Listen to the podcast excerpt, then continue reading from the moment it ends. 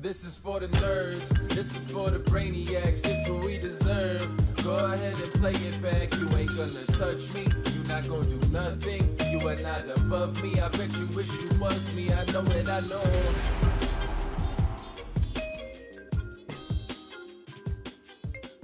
What's up, everybody? How you doing? There's some there's some shit to get to today, boys And girl. and girls. And Uh, I I hate these shows. Yeah, me too. I, I hate these shows. I enjoyed the reaction video. Well, I didn't. I don't know if I enjoyed it, but I enjoyed doing a reaction video to the Bryn Kenney interview both times. Because you know you feel like you're you're it's a negative free roll. yeah, you kind of feel like you're moving in a good direction. These these touchy subjects uh, that probably I don't know. It's weird because right, we have all these platforms within the space, and a lot of us are just friends for long periods of time. So sometimes you see uh, emotional debates that are probably better served between two friends behind closed doors Mm-hmm. play out in public. hmm And man, there's like some really great things that that interview will lead to a discussion on, but also at the same time, like I feel so awful for every party, everybody was involved.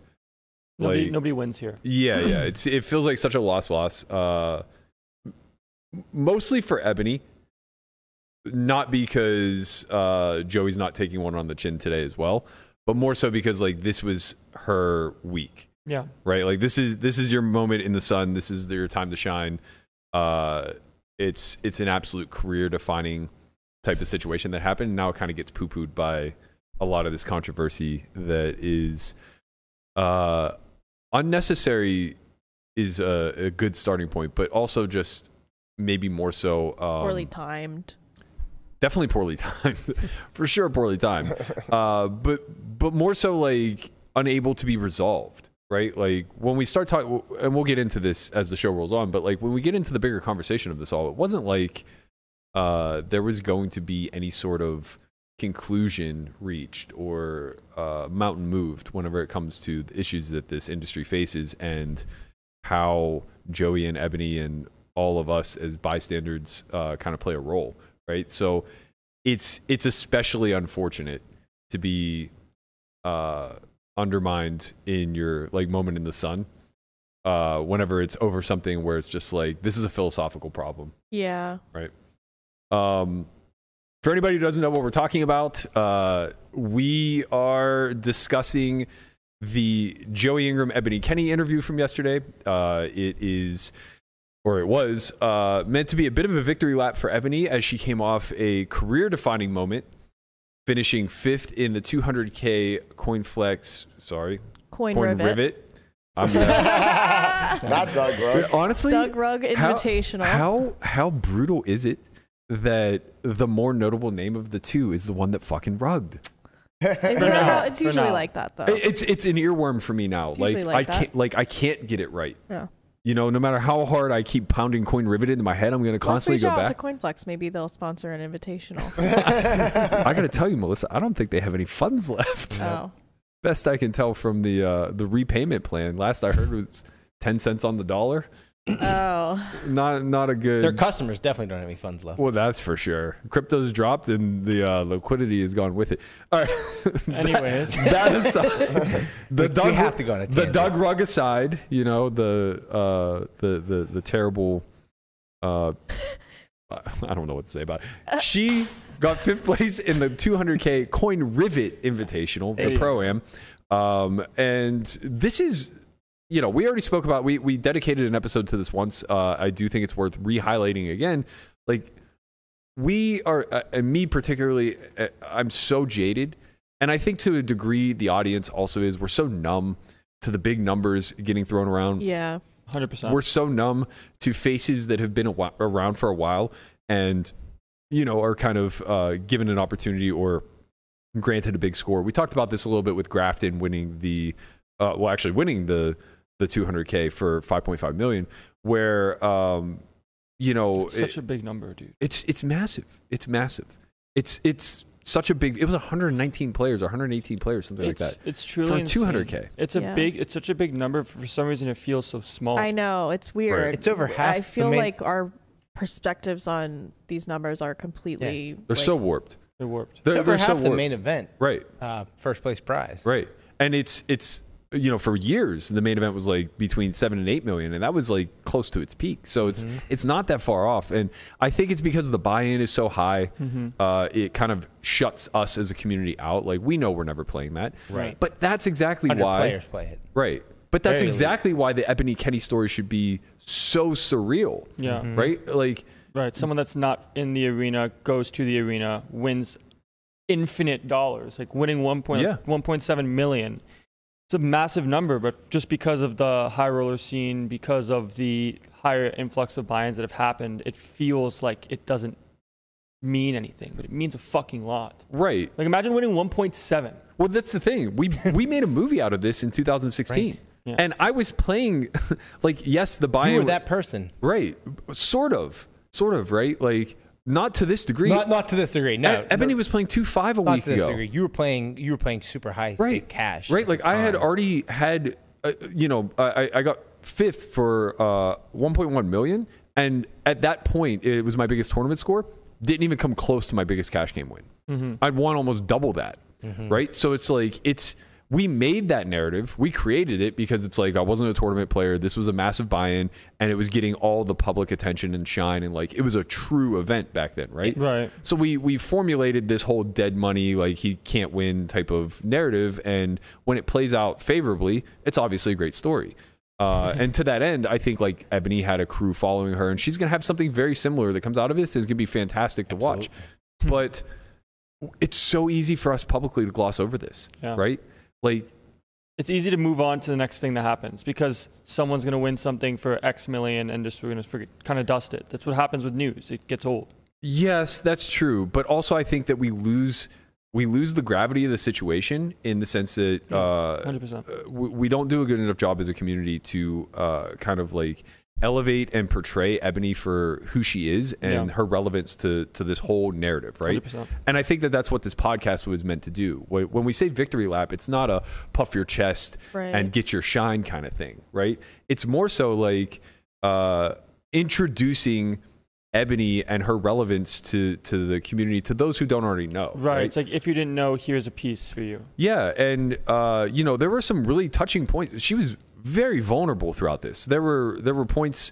Uh, you know, the first two hours of the podcast were like exactly that and pretty fantastic. Right. Uh, you know, I don't know Ebony super well, but I know her uh, throughout the years. Um, Yeah. You know, have interacted with her. We've had conversations, whatever. She she was very forward with the human element of this and, and it really does turn into uh, a, a really great human interest story when you hear things like uh, you know she was on food stamps five years ago. It's like i'm sure that wasn't public knowledge prior to that. And it's it's not something that when you're in the shit you're going to have a very easy time admitting. But when you're on the other side of the shit and you've just had some life altering score or uh, wait for it windfall. There it is. Bingo. when you have a windfall Yeah. um, you know, it, it's a lot easier to kind of reflect and say, like, look, guys, like it, it's been an uphill battle, and you know, kind of like what we were saying with the Grafton thing, where it's like it's easy to just look at this and say, hey, uh, he's been around a while or she's been around a while. Like a big score was bound to come. Right. Happy for her, uh, but you know, this isn't gonna this isn't gonna be front page news for me, kind of thing. Right. And what they're trying to say is like, no, you don't understand what went into this, Mm-hmm. right? Like this result may have been a byproduct of variance, but let me tell you about the path that led to this. Let me tell you about the ups, the downs, the struggles, like how close I was to being out of the game altogether. Uh, you know, effectively, the last five to ten years for her, it, it was it was very much a roller coaster, right? It's it's the life of a grinder, but more importantly, like she's a mom on top of that. She has responsibilities. She had a, a terrible medical scare with her son that I don't know if she mentioned it in the pod. I don't recall her mentioning it, but I know that it was public for a while where uh, you know, his life was kind of hanging in the balance. That Right. takes a toll on you. Your Yeah. career takes a back seat. You know, you don't have the ability to just persevere through that and chase your your lofty expectations of yourself whenever you have to sacrifice for another. So Yeah. these stories are so fascinating to highlight. They really do create the character of uh, who Ebony is and why we should care Yeah. that she got this windfall, right? Why we should be celebrating and uh, championing for for her beyond the fact that she's a minority or that she's a woman, right? Mm. Because I think that that tends to be what gets too much of the attention. I agree. Do you think that when it comes to this stuff, the vast majority has a bad perception of humanizing or understanding someone else's accomplishments, maybe due to jealousy, due to lack of opportunity, or things of that nature? Where people think, oh, if I had that opportunity, I would do this, I would do that. Yeah, I, I think that it's difficult for um well, I guess it depends on like what type of fan you are, Mhm. right? Because like it the further removed you are, I think the easier it is to just kind of like applaud and say, "Hey, hell of a job! Really proud of what you've done. Uh, you know, I'm here for it." Mhm. Uh, and I think of like myself watching sports, right? It's very easy for me to watch an NFL game and just be like, these guys are monsters. Like, 100%. I could never do what they do. I just respect everything that's going on out there. Yada. But then, like, I might watch a baseball game with, uh, you know, some some like half wit lefty who's throwing 85, thinking to myself like, That could be me you. I could do that. Yeah. I could do like. Uh, do you remember what's his face? He pitched for the Phillies till he was like 56 years old. He was a lefty, broke maybe 83, and could barely crack a plane of glass with a fastball. Uh, this was probably like 10 years ago, but anyway, uh, I used to watch him and just get so angry, right? Like it was so hard not to project my own failed accomplishments onto him, Right. where it's just like, But his finesse was so good that that's why he was there. well, he was also 50. He came into the league in fucking 1947. You know, it's like It's right. It's, different times, bro. You're right. It's because of the removal aspect. Like when you when you have a relationship to it, you then see yourself in those shoes. Jamie Moyer, yes. Uh, You see yourself in, in those positions. Like that could be me. Like there's Right. a version of me that gets there because Yes. I see it right in front of me. yes, like something about Jamie Moyer allowed him to be Jamie Moyer, and something about me allowed me not to be Jamie Moyer. Right. And Because it's very you. difficult not to project that out and just be like, fuck that guy. Yeah. Like, it- it's weird because you would think that the opposite would happen, where I would look at him and be like, we're the same. Mm-hmm. Like, I want to root for this guy. No, exact opposite. It Mm-hmm. was just like sheer jealousy and envy, where it's like, this guy throws 85, I throw 85, we're both left handed. What's the difference? What's the difference What, here? what what's different? right? Yeah, what is different?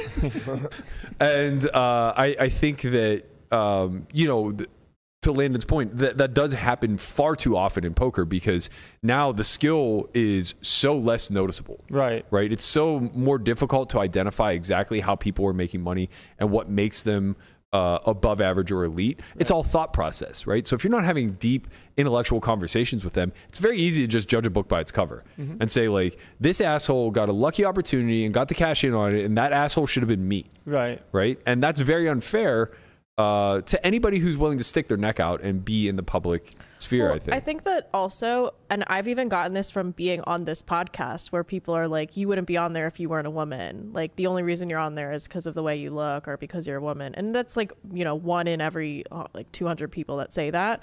But that, I think that maybe is part of where that comes from. yeah, I yeah, I understand what you're saying. Like you're filling a quota. Yeah. Yeah, and I mean the irony is that uh, you being a woman only makes your humor grosser and harder to laugh at.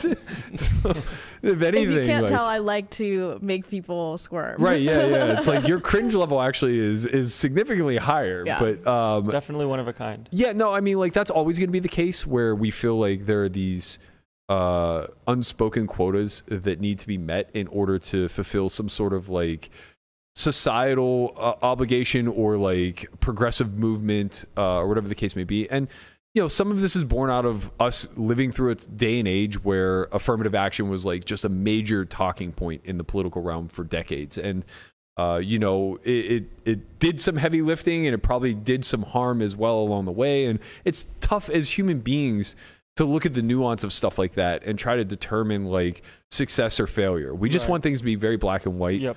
Uh, and and you know to Melissa's point, it's very easy to project uh, whatever bias you may have, whether it be championing for her because she's a woman and has an opportunity, or tearing her down because you feel like that opportunity is only born out of the fact that she's a woman. Uh, eh, I don't know that there's a solution to that other Right. than constantly shining a light on it and uh, speaking about it whenever the opportunity arises. Mhm. Uh, and it's unfortunate for Melissa because like I don't know what that's like. Uh, I, I know to a lesser degree where it's like people think I'm a shit reg who got an opportunity in a in a spot that I didn't deserve. Yeah. but it's not the same. Can they go back to thinking you're bad at poker? I would love that, man. Please, man. Where get Doug Polk out of fucking retirement. Let's. You know what? I'll keep talking about Doug's rug. You keep talking about how I'm incompetent at the table, and we'll both benefit Yeah. somehow, some way. We'll both come out on top on He's this. really Yeah. bad. He's I really mean, uh, to that point, I do f- I think that it's a double edged sword because um, as a woman, I know that just statistically, amongst the field of you know p- poker players, I stand out more. Like I Mm. can u- leverage that to try and build a brand or you know Sure. Set myself up for opportunities in the future. Like it's it's easier to be noticed when you stick out. There's negatives that come with that because you stick out. Right. So it's sort of And I think with this scenario with Ebony, I think that that's what was uh, th- that's what's really unfortunate. Why, if if I were in her situation, I would probably feel a little bit extra hurt and a little bit uh, down on the whole situation as a whole, because you know not only is she unique just in her sheer presentation of being a woman in a male-dominated field, Mhm. uh, you know, being a minority in a in a largely whitewashed field. Um, but she did something that was actually unique, Yeah. right? Like the uniqueness of this is not her skin color or her gender. Oh. It's her standing in the community and like being somebody who is on the outside looking in to that sort of arena. And I, I want to frame it that way specifically because it's not like she's a nobody. It's not like she's not a good poker player or uh, doesn't have any skill. Right. It's just that she's not a high roller. yeah. And like few of us are. So it's easy to be on the outside looking in, kind of with your nose on the glass, saying, like, you know, if I work hard enough or if I get an opportunity, I hope I can compete, kind of thing. Right. And that's legitimately what happened. Like, not only was she playing with the best of the best, complete elite competition across the board, but she's playing for money that just the buy in alone would probably be career altering.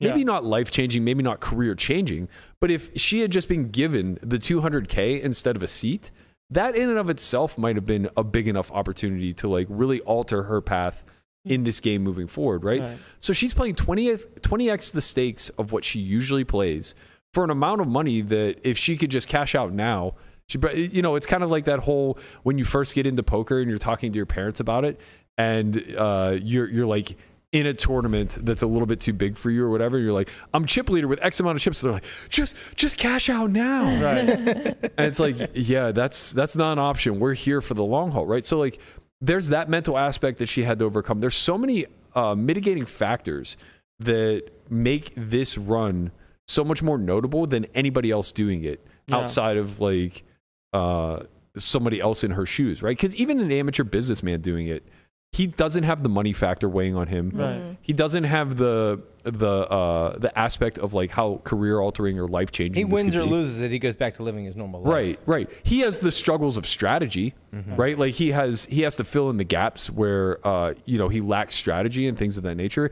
He lacks confidence in his decision making, whatever the case may be. Yeah. But imagine that taking place still when you know what the right answer is, but all these other mitigating factors are weighing in on you. Right. There's definitely um, some. I'm sure there is some sort of um, like financial ideas running in the background of like, I know I should bluff catch sometimes, Mhm. but this is such a big spot. This is a one-off moment. Like, do I mix a call? Do I find a, a fold? Like, do I run this bluff in some spots? Yep. Where you just, as a human, these things are naturally going to exist when you're effectively playing outside of your means in the best way possible. She highlighted two of those spots. She said in the 25K, she checked down five high in a spot where she was positive it was a bluff, but was just scared. yeah. And then And that's like later, respectable. Like, Yeah, and then later in the 200k, she basically had a decision for her tournament life for Sean Perry with a middle pair bluff catcher, yeah. and it took her five time banks before she could arrive to the correct decision, but she got there, right? Yeah, And she was right. and she was right. Let's fucking go, dude. Yeah, so it's like that's you know that's one of those situations where it's very easy in hindsight to have just misstepped and said like I'll look for a better opportunity. Yeah. It's also easy for us looking at the results of the overall tournament and seeing fifth for 1.7 and being not knowing these details. Yeah, Right? right. Because Yeah. we only see the end result. We don't see the tournament take place in its purest form for her unless she tells us that. Like, I didn't know that that was part of what happened until just re- hearing about it now.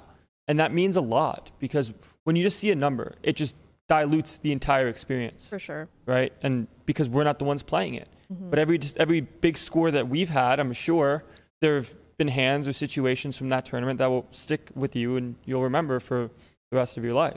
Yeah, and I think that that's that was the intention of this interview between her and Ingram, right? Right? It should have been uh, like Well, that. I, am sure that it was. Right, right. Like I, I don't I don't want to assign malice to Joey where Yeah, I don't think it, it it exists. Like they're longtime friends. yeah, I'm very very certain that at his core he was extremely happy for his friend, hundred percent. and that came off in the early portions of the interview.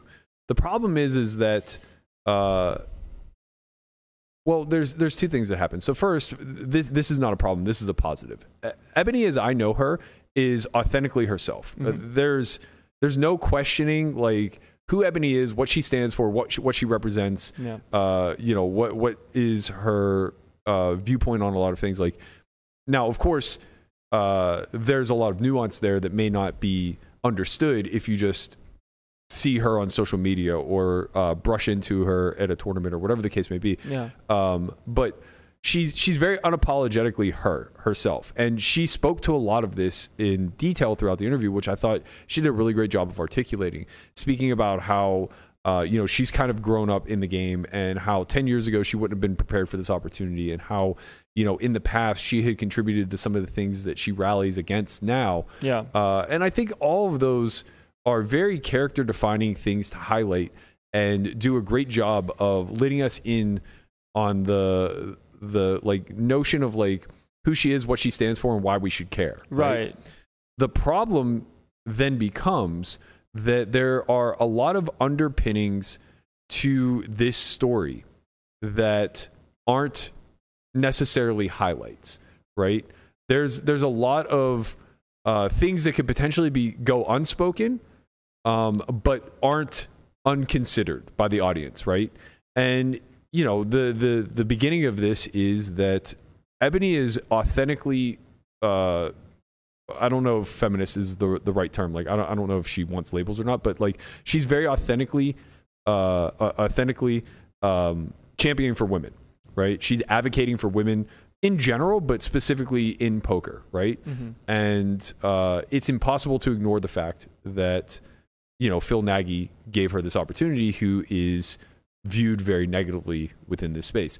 Um, so you know now that we've kind of picked this interview apart for the the good things that it is or that it was, uh, we can't really avoid the conversation of where this all went wrong. Mhm. And I think it starts by just, um, you know, first looking at what the response was post interview by Ebony, because anybody who watched saw that that last 30 minutes went off the tracks, like very, very clearly, right? Right. It was it was two different tones from the first two hours to the final 30.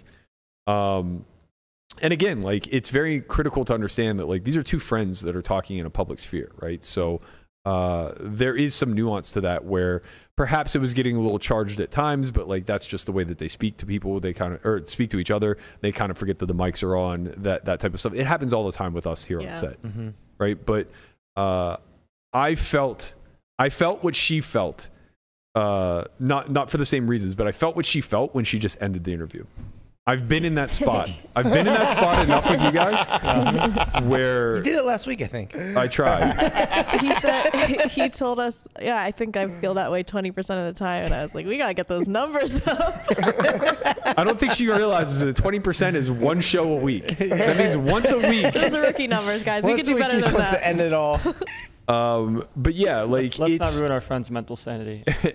it's it's very difficult with with an open forum and open mics like this to have an emotionally charged uh, conversation in any way, shape, or form without uh, really stringent framework. And that's why we were late today. Like we put a lot of prep time into this because I wanted to ensure today wasn't one of the the five times that I want to just like walk off set, right? So I really I viscerally felt what she felt. I know what it's like to be boiling over that much and also be like looking your friend in the face saying like how did you get me here? Yeah. You know, like I thought we were on the same team here. Right. Um, so her her thread I thought did a good job of articulating like where that raw emotion was was coming from and uh, why it may have been a little bit unnecessary. So I, I think that this will frame a lot of uh, what we talk about moving forward. So I'm going to briefly go through the thread. Um, it leads with to say I was disappointed would be an understatement. After a wonderfully exhausting week, uh, this is not how I thought I would be celebrating. Alas, here we are, and I have some thoughts for you, Joe Ingram. Um, so she starts. Number one, the idea that women have to answer for men in at, at all times is ridiculous double standard, demanding women to do the emotional labor labor on uh, for the behavior of men. Number two, me asking your community to stop calling women bitches isn't censorship. Intention matters. Number three, when men get loud, they're fired up. When black women do it, they're angry and have a temper. Number four, when you allow your community to attack your guest supposed friend, you are co creating toxic behavior. Uh, number five, when I see bad behavior, I call it out all the time, not just when it's convenient. I go hard in the paint for anybody being mistreated, both publicly and privately. And there are multiple people who can vouch for that. Uh, not only am I active on the front lines, I'm working diligently behind the scenes to create a positive and long standing impact. Uh, although it felt less severe when I found out the mod who used the word uh, bitch was a woman, again, I say intention matters. Um, using the word bitch for woman in a negative way in a male dominated space only harms women. It perpetuates the negativity attached to the use of the word uh, amongst an already extremely toxic chat environment. Uh, number seven, uh, this is just her basically framing out how you can say the word bitch positively versus negatively. Uh, whatever. I, I'm not going to do it justice. I'm not going to read it. we really want to hear Uh, that. number eight, Please. Go, you go for it. Number eight, going in on somebody so hard, asking them to explain the actions of another person while glazing, uh, while glazing over a guest accused of cheating, and a friend shilling a crypto site uh, that fuck people over is not only bad optics, it's shit behavior. So that kind of ties back into number one a little bit, but also uh, now kind of calls Joey's character into question a little bit with regard to the Bryn Kenney interview and not calling out Doug for uh, the crypto rug. Um, number nine, rejecting progress, growth, and new ideas is exhausting. I don't know how some of you do it. Number 10, if treating people well and wanting to be treated well in return is considered being woke, then I'm woke as fuck. Lead with love and own your shit. Um, I, I think comprehensively, this list is very good. It's a lot of like what we have framed out to talk about today in, in today's show. I do think some of it had like, it, it's clear there's emotion in, injected there um, you know, kind of like the calling him out for uh, the Bryn Kenney interview and the, the, the Doug rug. Um, it's it's it's fine. It's fine, but it's also exactly what was happening. Uh, you're asking him to now answer for other people the same way uh, you were kind of positioned to answer for other people. So I, I think that like overall, her thoughts come across very well, uh, and uh, it's understandable like where uh, the hurt comes from, like why she's upset and and uh, all things that align with that. Like again, you know, this was supposed to be her victory lap. So um, to even have to come up with that thread thereafter just shows how far off the rails we went. And uh, you know, it was a mere thirty minute discussion that derailed potentially two and a half hours of, of something that was pretty reasonable. Yeah. Um, so uh, I, I want to get a little bit deeper into uh, framing out what I consider to be where this conversation went went awry, if you will. Uh, first and foremost, I kind of already referenced this, but the Nagy element to this story is impossible to ignore, right? Uh, th- there's really nothing we can do to separate Ebony from uh, Nagy at this point uh, just due to the fact that uh, not only does she rep his brand, but he was both the benefactor of her deep run as well as the financier. And all of those things, I want to be very clear out front. All of those things are fine. Get your bag. Yeah. No one is judging Ebony, or at least nobody should be judging Ebony Yeah. for uh, in any way, shape, or form capitalizing on this opportunity. Right. Uh, you know, I don't know if like Moorman or Katie Lindsay were were offered the same opportunity, but if they were, there is absolutely zero percent chance anybody or Guru or any of the other ACR pros. There's Yeah. no fucking way anyone outside of just like kind of hating on the fact that it's not them would ever be like, oh, that's that's blood money. Like you, you can't do that, right? Yeah. Like there's a big difference between uh I, I think there's a big difference between benefiting off of uh the the product that is aligned with somebody who may be shitty versus benefiting directly off of somebody who's shitty and then supporting them right so i don't think her accepting this buy-in i don't think her representing this site by any stretch of the imagination is like a, an advocacy for Nagy, right? Like I don't think that that somehow leads to her championing for uh, someone that the community at large has has dismissed as not great, Right. right? The opportunity itself is isolated. Yes. So I, I think that that's very important to uh, to lay out. But with that said, if we can't really ignore the Nagy aspect to all this, it's very delicate how it gets interjected then into the conversation. Because if if what happens happened, uh, so a couple of times throughout the interview, Joey kind of pressed on her a little bit and said, you know, well, uh, I know you to be uh, th- this advocate for women. What about the fact that Nagy is just like, you know, accused by multiple women in the community of sexual harassment type of stuff? When you press in that specific way, what it does is it now forces Ebony to defend her viewpoints on the state of affairs for women in poker Right. right? So it, it really corners her into having to defend herself for being an advocate of a cause that she believes in. And now it's all somehow tied back to Nagy.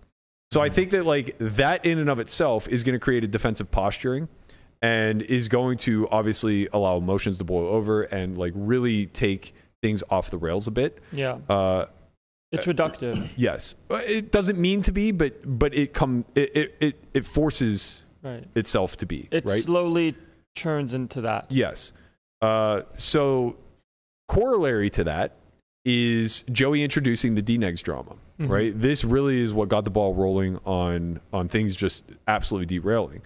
Uh, and I, I see a few issues with this, right? So up until that point, I thought Ebony had addressed the Nagy stuff pretty well and kind of moved past it, right? Like, sure, maybe as an audience, we would like to hear her thoughts more on his past transgressions, uh, what it feels like to represent uh, a site led by a man like that whenever you're so in the corner of women, whatever. But she doesn't owe us that, right? Absolutely Like, not. she doesn't owe us that, and though we may have an appetite for it, uh, it's not it's not critical to this interview in any way, shape, or form. Like this is a this is a victory lap. Let's keep the ball, keep the eye on the prize, like Right. keep your eye on the ball, type of thing, right? Right. But what ends up like kind of really derailing it is Joey introduces the D-Negs drama, where um, previously this year Ebony had kind of like publicly called D-Negs out for an incident back in 2008 or 2009 uh, in Foxwoods, and uh, the problem with this being brought up is that it personifies this bigger unspoken conversation of what is Ebony's stance as a whole on the current state of affairs for women in poker. Mhm. And then the nuance that trickles down from there, right? So beyond what your stance is, uh, how can we as a community at large kind of rally together and help things move in a positive direction? Who or maybe maybe not getting to the point of, of naming names, but like for those that the community deems to be uh, out of line or talking out of pocket, how can we better uh, converse with them in their platform? Why are you laughing? No, it's out of pocket's funny. Uh, from, Okay. Yeah, yeah. it's- Go I, was, your- I, I was thinking too much. Go your side. um, Definitely got to go my side here. so so it becomes like uh, you know how can we how can we have a bigger conversation with them as a whole, right? Right. unfortunately, like what ends up happening is by this being brought up, it's very personal to her, it's anecdotal to her, and what it does is it now personifies the problem that's not being spoke about, spoken about, which is misogyny in poker, right? Mhm. So it now puts a face to it, and it's one of the biggest platforms in our community. So it puts it puts Daniel on blast specifically, right? And the the issue there is that a it's emotionally charged because again it's personal to Ebony, uh, it's anecdotal to Ebony, and that's not to say that Daniel isn't at fault, and it's not to say that Daniel doesn't have other incidents where he may have made other people feel uncomfortable. It's just that Ebony is the one with the mic right now, and it's a call out of Daniel. Right now, she was led this way by Joey, the interviewer, which again I believe to be a problem. But you know, emotion gets in, uh, uh, invoked here. It's impossible for it not to. Right. Right. Um, and once that happens, now it's absolutely impossible to ignore Nagy's role in all of this in the community, right? Now there is no way we exit this conversation without Joey asking the unasked question of what about Nagy, right? Mm-hmm. And as a viewer and as a peer, I'm watching this and you know, I want him to follow up. Now he doesn't have to listen to me in the chat, but but like I'm pressing too. I'm in the chat saying like, "Okay, you have all these issues with Daniel and that's totally fine. This is potentially an incident that's worth calling out. But how are we not hearing your voice then about Nagy? And I can understand that she's coming from the vantage point of like, look, you guys don't see what's going on behind closed doors. I'm advocating hard for women with Nagy. I'm in his ear. There is change taking place uh, at a higher level behind closed doors. But the problem is, is that like if that's true, that needs to be communicated in some capacity. Like there needs to be some good faith there where she is, and, and I know that's not fair. It's not fair to put the responsibility on her to uh, to to make Nagy look better to the public, right? Yeah. That- that's She's not not, her his job. PR rep. Right. She's not his PR rep, and uh, it that's certainly she shouldn't even be in that position. The fact that she even has to check her own boss to tell him to stop sexually harassing is fucking ridiculous. But what I'm this I don't like this topic, so I'm gonna stay quiet. no, no, no. I, I I think your point is valid, and Yeah. I I, I want to loop back to that. Yeah. um, I just want to kind of like lay out the groundwork for for everything that's out there. So I, I want to be fair to all parties involved because I think this topic is incredibly nuanced and it's not as simple as like, oh, you fucked up here and you fucked up there. It- it's not that. It's literally objectively what happened, right? When DNEGS gets brought up, Nagy is going to get brought up. The Right. same way whenever this happened with Vanessa, when Blazarian got brought up, Nagy's going to get brought up. Like it's it's just inevitable. You're always as a community, we're always going to uh, ask for the, the the the spectrum as a whole, right? Like yes, you have every right to call out these incidences as they happen. But we, as the public, who are less in the know, who are less in the thick of things, who are less uh, on the front lines, also want to know where we are supposed to stand with regard to these others because all we can follow are actions and words, right? And so when there's a lack of words, we have to look at actions. And to to an ignorant observer who doesn't know Ebony at all, who doesn't know all the work that she's putting in behind the scenes, who doesn't really know anything outside of like what they see on Twitter and things of that nature, it looks as though she's standing with him and and advocating or rallying against Daniel, right? Mm-hmm. Like that's the optics of it. Yeah. That that may not necessarily be what's happening, but that's the sheer optics. And uh, that's why I think this com- whole conversation should have just been avoided, right? Um, so now once that happens, the chat becomes organic. Like like it actually grows into uh, a, a third guest of the stream, if you will, or a second guest of the stream, and it becomes a focal point to pretty much both parties involved. Yeah, the snowball grows. Right, and like obviously that becomes uh, a, a very negative free roll for both Joey and for Ebony because we're already at like an emotional apex. Uh, we're already into a conversation that should not be a part of a victory lap, and we're already now, especially if like neither one of them are really prepped for this. The, the language and the framing of all this stuff is going to matter so much, right? So if Joey missteps at all with his words, which I'm sure admittedly he would say he did, it's going to cause a specific reaction out of Ebony Right. and vice versa, right?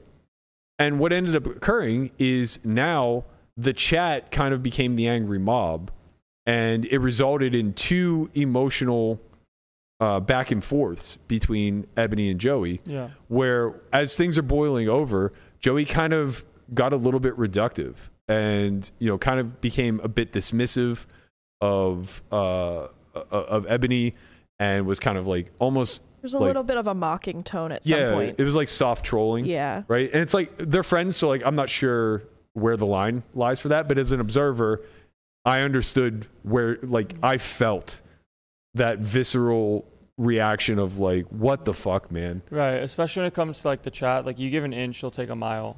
Yes. Like as soon as you start adding in the trolling and such, which is fine if you guys can kind of keep that between you two, but the chat is just not something that you're going to be able to be control fully Right. And will be fed into hard. also uh, i just think like you know this wasn't supposed to be a tough interview like No. this is supposed to be a softball thing so it's like what really came across to me is that he's unsympathetic to how volatile the situation became hmm and in that particular moment now she doesn't have a friend across from her she has an adversary and that's that's not great right like that's that's a He kind of becomes a personification of the chat. Yes, exactly. Right. And now, uh, and I think we saw that, right? There was like a little bit of projection, projecting both ways that was taking place where he's getting very defensive of the chat and she's getting very aggro towards the chat. And, uh, you know, whether it was a miscommunication or not, there was this aspect of one of his female moderators saying something along the line of, when are women going to stop being bitches and supporting one another? And I think just seeing the word bitches was enough to uh, Set it off. right really set it off even though if that wasn't necessarily the message right like if she had the full context of this is a woman utilizing the word in uh maybe not a great way but like Right. it, it wasn't meant in the standard derogatory way it seemed like it was a representation of the word coward Mm-hmm. um which again you know maybe that that's also just like crossing Right. a line but it was Yeah. enough in a highly volatile situation to like really just pop things off the hinges It was right? a poor connotation of the word, yeah. yeah yeah definitely poor word choice and she apologized very quickly in the chat Mm-hmm. but that was obviously very glossed over. It had to be at that point. You know, the Right. uh, the the fight had ensued. Right. Like the bull saw the red, you know? Yeah. It- It's on. It's Yeah. just on. So with all of that kind of framed out a little bit, uh, I want to I want to reframe this conversation. I, I want to take this conversation away from uh, from gender and misogyny a little bit because a I don't think that it's our job as a as a reaction podcast here Right. to kind of insert. Like I think I, I what it what it is is that I want to have an opinion on this, and I think we all want to have an opinion on this. We all do have an opinion on this, but I don't want it to get wrapped up into the uh the the like social dynamic of uh gender roles, misogyny, uh you know all all of these things that we're constantly battling because I think we're all on the same team. Right. We're all in favor of being more inclusive, uh, you know, uh, uplifting women as much as possible, uplifting minorities as much as possible. We are, we're all in that camp Yeah. where I think this conversation is better steered towards is the use of a public platform as a whole. Because in this particular instance, the chat was given a public platform, and Joey and uh, Joey, Joey has a very large public platform that he's allowing Ebony to leverage, and Ebony already has a public platform of their own. So I think that it's really critical to like kind of outline um, the ups and downs of these platforms and the responsibilities that come with them, and how we can better just do better as a whole with these types of conversations moving forward. Yeah. Uh, so uh, I think the first thing that is important to understand is that, and obviously this is uh, a, a lesson that I'm kind of learning the hard way with some tough combos myself, um, where it's it's very important to be thoughtful when on social media or on the mic, and you have a large audience watching. Uh, Or just an audience, right? It gets amplified Yeah. because it's large, but Sure. what you say still holds weight, whether or not it's a large. It does, but the, the difference is when I'm speaking to seven people in a room that I'm close with, Sure. I don't different I don't need to be so particular with curating my message. Right. I just meant in, in a public platform. Like if you reach 50 people or Sure. 5,000, like still be careful. Like, there's Yeah, a critical mass. Yes and no, uh, but I'm not even talking about carefulness, right? I'm I'm talking about thoughtfulness, right? Okay. So you could say the same message two different ways, Mhm. and the difference is that at a critical mass, you're going to be offered far less grace and uh, far less room for maneuverability with your words, right? Right. So, kind of what I'm saying is like, as the audience gets large, it's very important that you've put real thought into curating a message that's clear, concise, and well thought out to a degree that there isn't going to be easy misunderstandings Right. or uh, you know misrepresentations of, of what you mean. You want to reduce as much nuance as possible. Yeah. So this this happened with me with uh, the commentary thing, where uh, somebody replied a comment on the thing and said something to the effect of, uh, "I watch all the Hustler streams. Uh, the reason that they're crushing is because their table talk is the best. Period." And then it said something to the effect of. Um, if you polled an audience uh, and asked them if they would rather mute the commentary or mute the table talk, they would all choose to mute the commentary. And I said, that's because it largely stinks. Mm-hmm. But what I meant, how I read that was uh, two separate thoughts. Yeah. Hustler is great. And then secondary to that, amongst all live streams, if given the opportunity to listen to table talk or commentary, people would choose the table talk.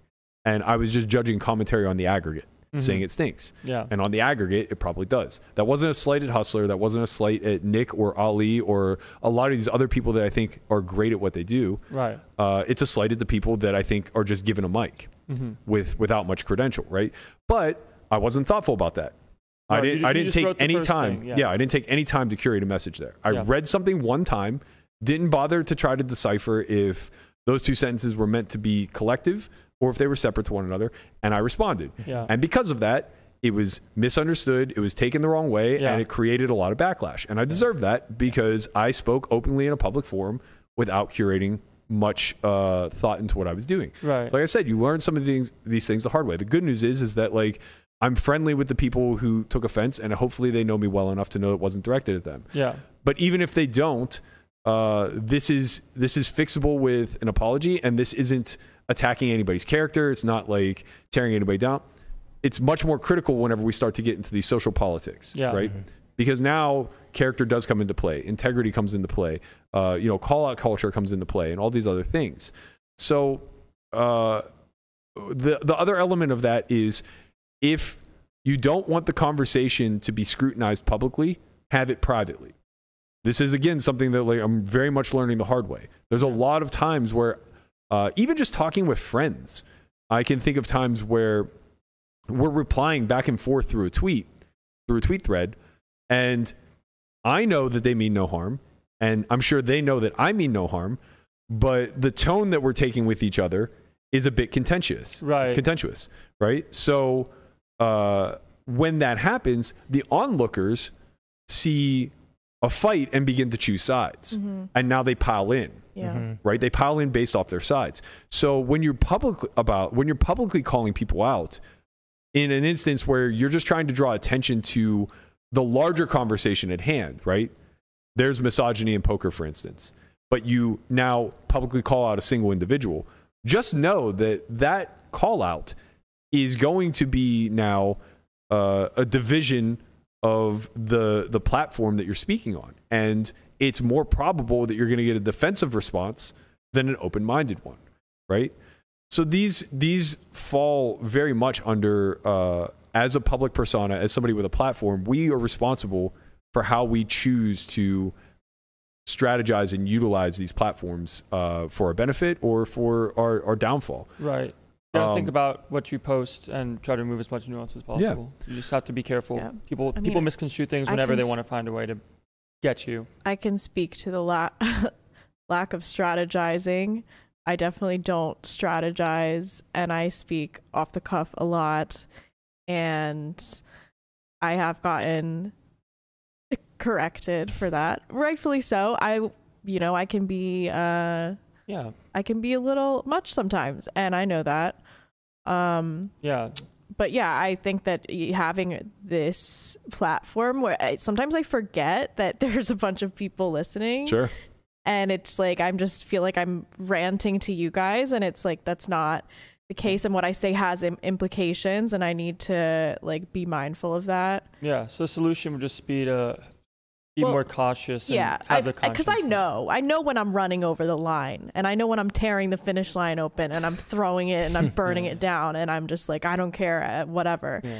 But next time, you know, I can look at that line and say, all right, detour. I'm going to say it in a nice way. Just kidding. I- I'll just, I'll just not say, you know, I'll just not do that. And Right. I, I think that there's a lot more strategizing, not just to avoid, uh, getting myself into trouble, but to actually grow and, you know, build stuff.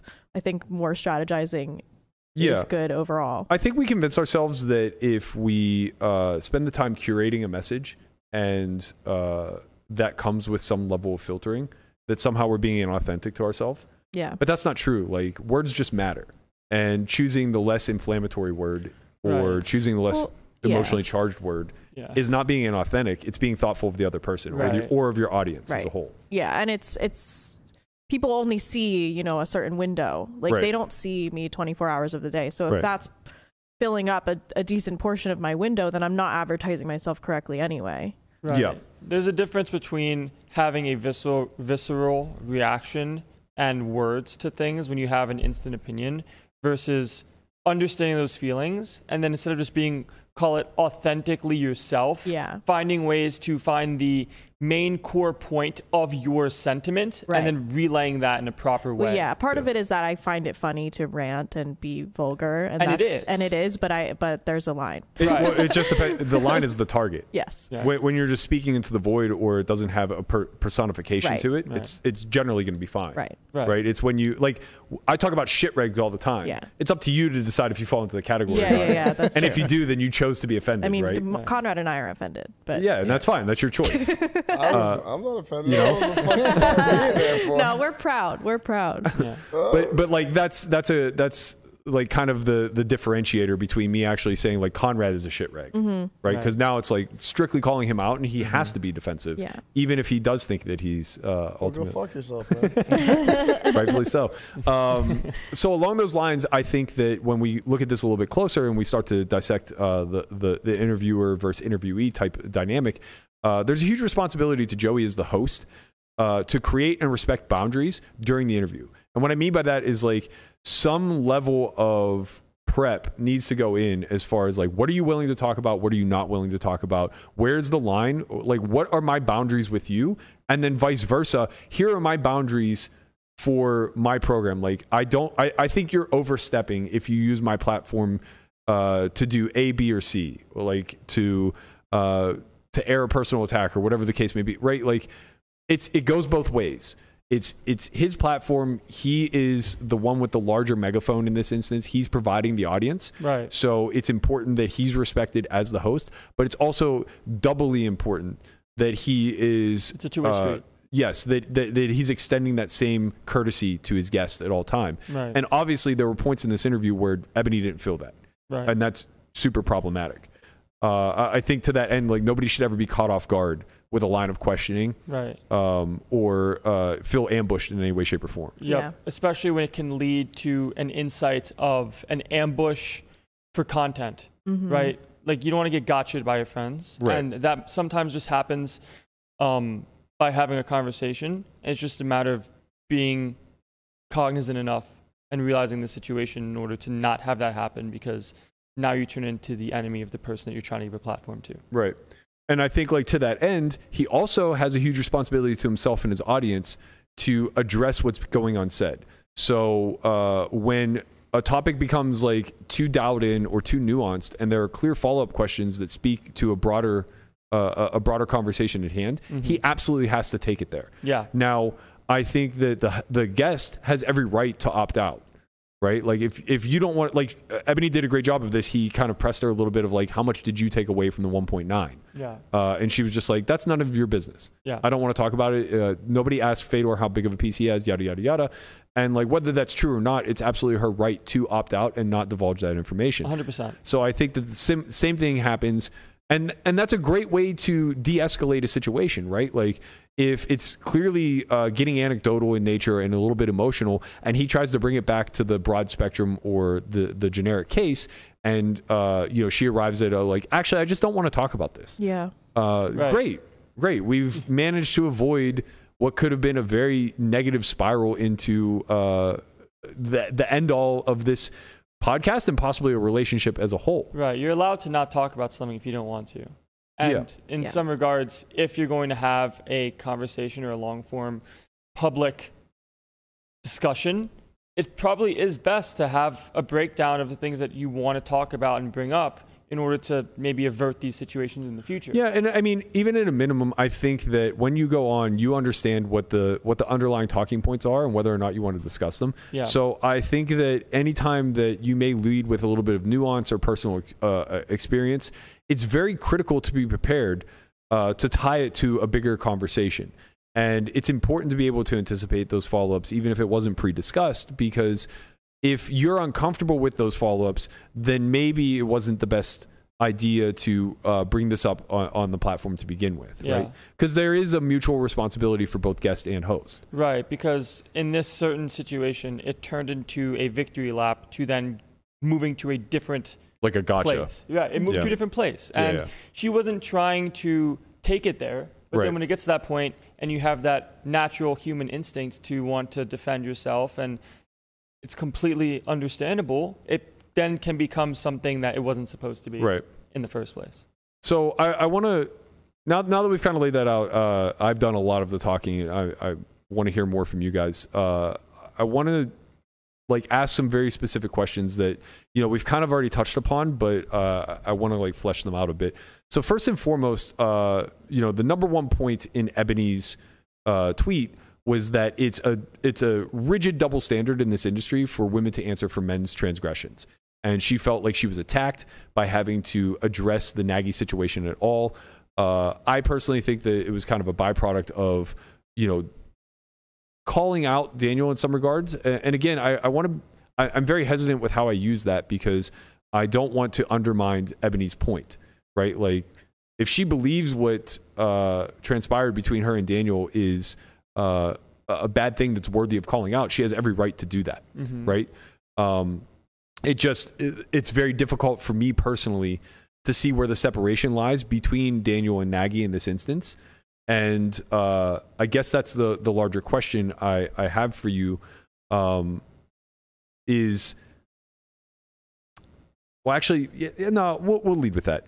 Uh, how do we separate um someone who is advocating for women as a whole from uh, like having to disengage themselves from somebody who may be a root cause problem. So in other words, like how do we amplify their messages without holding them accountable for the transgressions of the person that they may align themselves with? Yeah. Um it, it's a tough one. I think you know, I had my own personal experiences with Nagy, which is why I am biased on this and I think that honestly just speaking from my point of view, it, it's hard for me to listen when someone is saying like they want all women to feel safe and they are building their brand off, you know, promoting women and everything and I don't feel safe with someone who's going to defend him to me if I were to bring something up, which has happened. So I, I'm just like sort of it's hard for me to to reconcile those two things and I think that they can exist, but I per, just my personal experiences and you know maybe i have some work to do on on on settling that internally but it just it's hard for me to eh, accept both as existing in the same um at the same time without it being hypocritical. So it's just i don't think that she should have to give up any opportunities. I don't blame her for taking i mean it's an amazing opportunity. She did an amazing job. She nearly broke a record for women. It's fucking awesome. But it's more that's not the part that that I you know felt a certain way towards. It was more just the the statement of people who are complicit with DNEGs are the problem with why women won't play poker and then also saying like I want all women to feel safe and then in in the same breath saying you know Nagy's great just met him but he put me into this tournament So uh, I, I, want to I want not push back, but I want to follow up with that. Uh, how how can Ebony in a spot like she's in, how can she separate herself from Nagy in a meaningful way? So in other words, uh, how can she speak out against actions like Daniel without having to defend, apologize for, or even address the Nagy thing as a whole?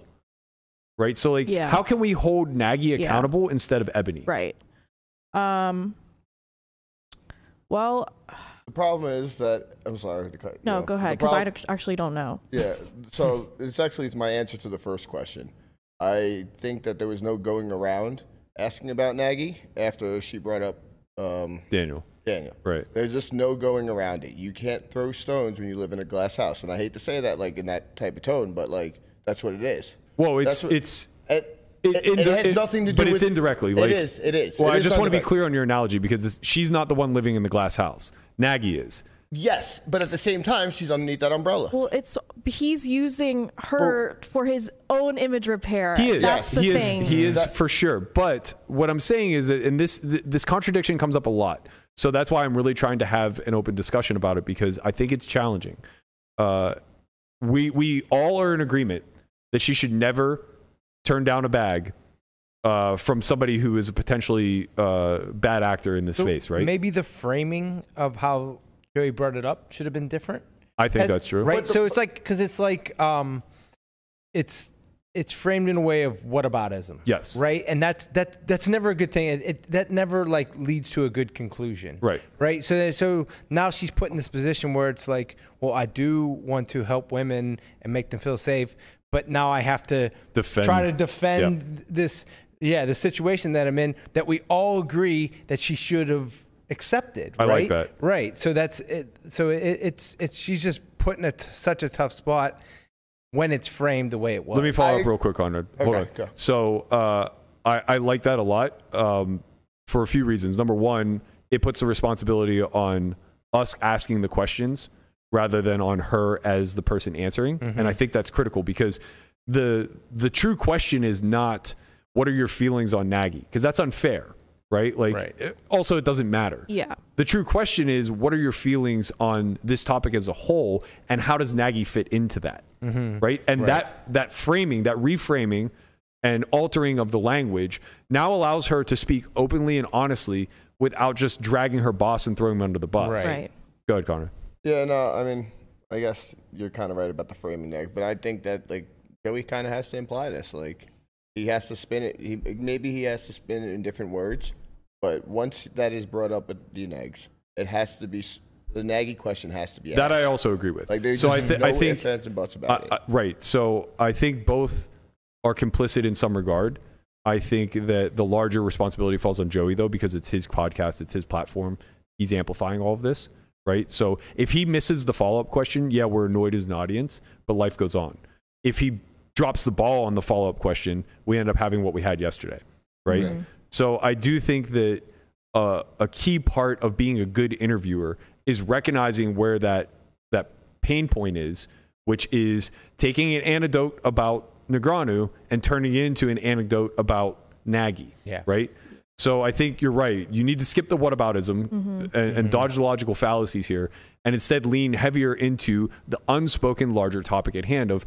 Okay, so you brought up Daniel and this incident that happened, and it made you feel a certain way. And as a woman in poker, you're constantly battling these things let's speak at a, a, a, larger uh, picture at a whole. How has your experience in the game been overall, outside of this isolated incident? Um, as a peer and a viewer from the outside looking in, what about other transgressions that we've seen? And then you can say, for instance, GG hiring Dan Bilzerian, Bill Nagy being accused of sexual uh, misconduct or, or sexual harassment to his workers. How do these isolated incidents play a role into your opinion as an advocate for women? Right. Right. Mhm. You, you Yeah. take the global approach versus the indi- like Yeah. Yeah. pinned. Just like, okay, you say this. What about this?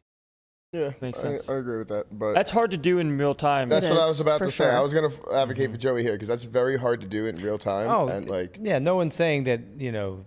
Oh, he just like. Yeah, of course that's hard to do. Yeah, and it- it's yeah. it's it's almost like you have to like know the DNEG situation is gonna come up before. Well, he, he asked the question, Okay, right? didn't realize that. And I think that uh, I understand your your desire to advocate for Joey. We were all in his corner. Like we love the content he puts out, and we certainly don't want to dampen it. No, no, no, I'm not. I mean, not. But I'm just saying in this. Uh, I'm, no, trust I'm- me, I'm like half and half. I'm not here. saying in his corner for this interview. I'm yeah. saying in his corner as a content creator. Yeah. Like we want him to succeed. What you're saying is that We have to he- hold him to a higher standard. right, and he and since he he brought up the Neg- Negreanu in- incident, so that if he brought it up, then he should know that He, the he Nagy's needs, coming yes. up. So if then he he's a good interviewer, if he's a good Right. interview worthy, uh, uh, interviewer worthy of the Right. Mm-hmm. platform that he's created, and wants to continue to grow it moving forward, he absolutely has to be capable of that reframe in real time. Otherwise, he has work to do on his skills. Right. especially if he knew that he was going to bring up the Negreanu right. thing. And, and we see this happening at scale all the time with Rogan, right? He's not a mm-hmm. polished professional interviewer. He's gotten a lot better in time, but he still drops the ball here and there. And when he does, he gets absolutely obliterated for it, right? Yeah. And that's not to say Joey should be obliterated here, No. but it might have cost him a friendship. So it's a very hard lesson to learn in that, like, yeah, we fired these mics up five days a week. And this definitely all started as like a, a let's just give this a go kind of thing. I think we could be entertaining type stuff. But the problem is when you're filling content five days a week, you can't ignore the big stuff. Yeah. You know, earlier this year, Roe v. Wade got passed, and we made a collective decision to like just not speak on it.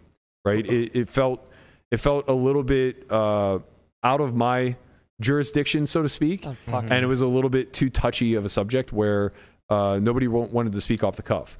But Apollo is here. Right. right. So it ended up getting worse, right? Like I I wanted to open that pod with me just doing like uh, a two minute breakdown of how important this decision was, like maybe the most important court decision we see in our lifetimes. Right. Uh, and it was kind of like maybe this isn't the right idea type of like there there was hesitation behind it, right? Right. I was like, okay, well, if there's hesitation in this room, then I'm not going to overstep uh, because that hesitation probably projects out to the audience. But what ended up happening was we got a ton of negative feedback instead because DePaulo just trolled Roe v. Wade for the first 15 minutes. Fucking Apollo. It's like, I, I mean, it's not funny. Like, Yeah. it's it, it truly is a life altering thing for a lot of people, and I understand wanting to make light of it, but now it's like I was being conservative based off of like potentially overstepping a little bit, and instead we went in the whole other direction mm-hmm. where it became a meme, Yeah. Right. right? And that's on me because it's like, you know, as you grow these platforms, if you want the ultimate end goal of being that host that has you know hundreds of thousands of viewers or millions of hits on wh- whatever. If you want to eventually land on that platform you can't be loose about it right? No. we've seen it play out too much in the past. We've seen the rush limbaughs rise to fame and then just steer hard into one fucking echo chamber where like they're just terrorists on the internet basically. We've seen the alex jones things play out like uh, and, and, you know i know i'm using extremists that way but like it happens on the other side too. Uh, and the last thing you want to do is fall victim to the own narrative and reality that you've built in your own head, right? Where, uh, well, this is my stage and the way that I speak is the end all be all, and they'll have to adjust to me, kind of thing, right? It's very critical to learn these interviewing skills, even if you're not Tom Brokaw, who spent a lifetime trying to, to, to polish it, right? Right. you don't have to go to journalism school any longer. Like we can we can sharpen these skills uh, through some education, and I, I guess like ultimately that's what I'm arriving at is like Yeah. we need to hold our biggest voices to a higher standard. Well, Doug, Doug's a great example, right? With the with the CoinFlex thing, uh, he's a guy who's outspoken for five years about all things negative anytime they came across his desk, be it high rake or cheating or whatever. Like he was the first one to have a bulletin breaking news.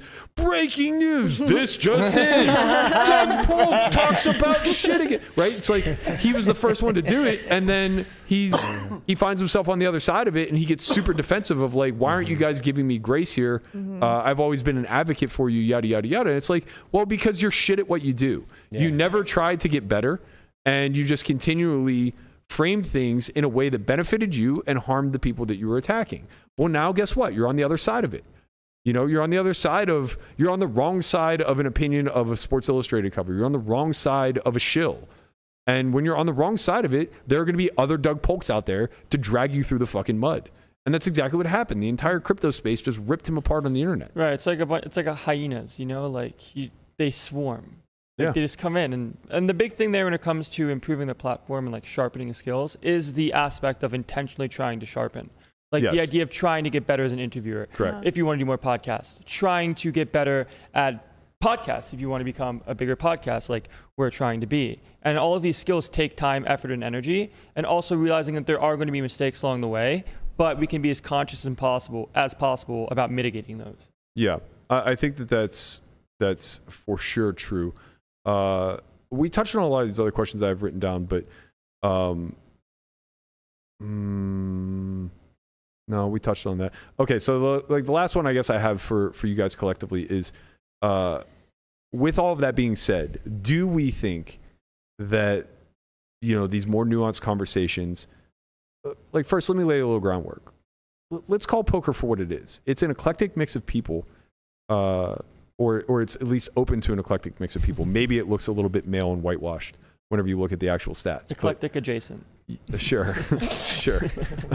on on on the on the uh, on the It's outer not that thirds eclectic, but well on the outer thirds of the bell curve Yeah. you'll see you'll see a lot of diversity but yes ac- across the aggregate it's not that eclectic but it, it's open worldwide it's certainly eclectic right uh, but most importantly it draws in high intellect right very similar to the chess community so th- this is what should be a very knowledgeable community a very intelligent community a community very capable of growth and uh, insight uh, and, and we already see this, right? We see a lot of people that have been around for a long time wanting to do more. Liv Boeree, a great example.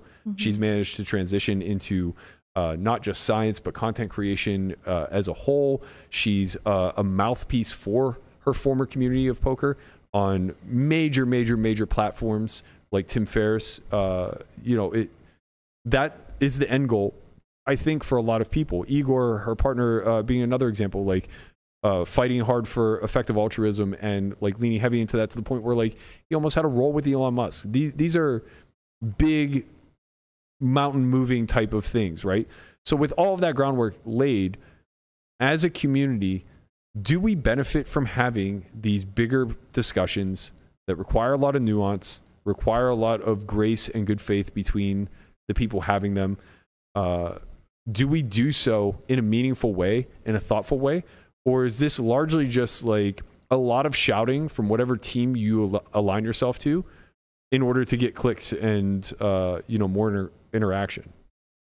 Man, there's such like a there could be like you could have the Machiavellian approach of trying to get as much clicks as possible, building your platform as big as possible, and then using that platform for good, right? But who's to say that's the best way to go about it? Mm-hmm. Well, when you say for good, uh, elaborate. it's subjective. Right. Or at least what are you going to do? Well, build 'cause that- build that- a that's- village in Uganda? Well, I mean that that is the heart of my question, right? Like uh, a lot of these conversations we're having are philosophical in nature. yeah. Do we as a community benefit from attempting to be a little bit more thoughtful, a little bit more willing to engage, or is it just turning into like a mudslinging contest where you know uh, everybody gets positioned to one side or the other? yeah. And if you live long enough, you'll ultimately become the villain.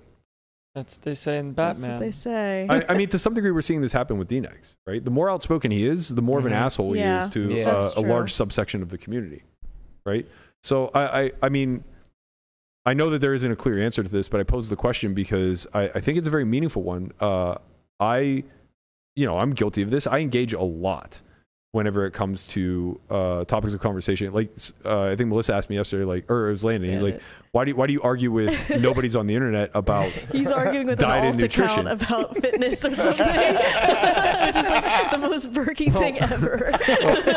but it was like, it was like a very simple thing to me where it's like I feel like uh, if even the onlookers are, are taking anything away from this, it's a good thing because the the whole conversation spurned from I posted a tweet thread that scientifically disproved the the myth of cholesterol consumed uh, leading to heart disease. And somebody who it wasn't an alt account, he's he's a follower of mine who like is usually pretty uh, graceful in his exchanges with me. And he was in this instance too uh, he just wholeheartedly took the other side. And I was like, you obviously didn't read the thread. And he's like, too long. You know? And it's like, So, okay, well, right from there, I would never, I would not respond to that. right. And and I mostly I mostly disengaged, but like he kept leaning on red meat and then citing a lot of. uh, It's funny. It's always the same article that's cited. It's this like weird BBC article that says like the title literally says like red meat and processed meats lead to Uh, heart disease. Yeah, it's like yeah, processed meats lead to heart disease. We, we agree. yeah. We agree. Right. Like what's the, what's the conversation here? Once But- someone tries to start like pinpointing certain things to play the getcha game, done. Yeah. So I, I just said like let's let's try a reframe here. Do you think eating a dozen eggs a day will lead to a heart attack? And he just got he says like if you're overweight, yes. And it's like okay, please go read the thread. And that's where it ended, right? Like that that was the final disengagement and everything. But it's like uh, that that's obviously on a small scale. But let's say that that guy was someone else with a thirty thousand person platform. Mhm. Like, are these conversations worth having? Right. you know, do they actually bring value to the the hundreds of thousands of people who may have uh, saw Im- impressions with that, right? I see what you're saying because there are certainly times when so you'll respond to something or even I'll respond to something and I'll get a message from somebody that's not actively involved in the conversation, yeah. but I'll get a message like through a DM or through a text like, hey, uh, I've read this and here's my thoughts on these things. Or, and these things are sometimes transformative, right? Because people learn from these discussions. I think it's just a matter in how good of faith the argument's being taken. Because Yeah. once someone says Yeah. to you, "Oh man, that's too long," it's like, okay, what are you trying to do here? Yeah, yeah, Like- yeah. You're just trying to bait. Exactly. It's like if someone's trying to operate from an actual good faith standpoint instead of trying to play the yo hold this ratio like kind Right. of mentality. There's a, So- there's positives to I, I think you bring up a good point there, uh, in the sense of like maybe it's less about the actual conversations taking place because you know throughout the throughout the history of man, these types of conversations of what led to growth, Yeah, here we are now. right? Like just philosophy as a whole wouldn't exist if it didn't have value. Right. Uh, so maybe it's not the actual questions being posed and answered. It's more so a question of like, uh, how do we get to a point where the the platform itself, be it podcast, be it uh, Twitter, be it other social media platforms, whatever, how do we get to a point where people are more responsible and we start holding people to a higher bar? Because I think that's ultimately what we're arriving at here, right? The bar is just too low. It's too easy to fire up a stream. It's too easy to have Twitter fingers. it's Uh, too easy to make an alt account on Twitter and just start roasting someone if you want to. But how to. would True. you police that bar? You can't. that's the thing is like i- can't. anyone can have a platform and say what they want, and this is sort of uncharted territory where this many voices are able to reach Yep. the public. Like this Right. before, you had to be a journalist or you had to be a person in media. You had to go through barriers of entry in order to have a voice publicly. Now you can just have one, and that puts a lot of onus on us as readers and as people who digest content of of who you know who we're allowing into that and and what credibility we're, we're Right. giving that person. right. Obviously, it can't be policed, but I do think that there is a certain uh, degree of credit that comes from the Council of Peers, right? So when other large platforms engage with you, be it in a meaningful way or in a uh, distasteful way because they're pushing back hard, Yeah. that often will signal to the general populace of how much credit or discredit this person deserves. Right. Mhm. The problem is, in my experience, and I think again, I, I hate to hammer this, but Polk is the perfect example. Uh, people who are interested in growth overall Mm-hmm. will just utilize that to uh, kind of disqualify anyone that's their peer, Yeah. anyone that's a competitor, right? And we've seen this from a handful in this community where it's like their natural response to everything is you're wrong, I'm right, and I'm going to prop myself Yeah. up. That's sort of what Ebony was talking about with DNegs. Like sh- Yes, that, that yes. seems to be what her like one of her main complaints with him was. I think she's right. I absolutely think she's right. I think the problem is, and I said this in the beginning, but didn't really follow up on it. I think the problem is, is that the whole incident was brought to his attention because she publicly called him out. Yeah. So I do think she has a certain sense of responsibility to deciding to not handle that, or yeah, to not handle that matter privately. Mm-hmm. And when that occurs, I don't know what else, what other response would you ever expect? Right. Yeah. You're not going to get a humble, I'm sorry I made you feel that way. So, yeah, Yeah. so, so the, It's gonna be what the fuck are you talking about? This is 14 years ago. I don't remember doing that, and you're crazy. I, I was gonna say like that is the issue with trying to publicly suss anecdotal evidence. Yeah, especially in a female male dynamic, Yeah. Right? Because uh, we absolutely should Yeah. be be believing women when they when they're claiming 100%. that they're a victim of something. Yeah. But it then becomes this issue where it's like, as a guy, how do you handle it, right? Like, because line, there's so many degrees of accusations. Yeah. In this instance, she's she's just literally like saying something happened. An apology would be more than sufficient, I think. Right. from her vantage point, Yeah. right? But you know, from his per- perspective, it's like, well, uh, where there's smoke, there's fire. So if I don't snuff this out right now, the next thing I know, and and you know, it did kind of happen like where he had that weird stalker calling him saying that Oh, yeah. like he has another family in so weird. Arizona. yeah, so it's just like, uh, The plot the, the plot thickens. well, I, I don't know. I think it just disappeared. But but I guess my point is that like we do all have to be so much more thoughtful as our our public persona grows. And I don't think any of us are trained into this. Nobody none of us wish this upon ourselves. I mean, obviously we all benefit from it and that's Yeah. why we lean in.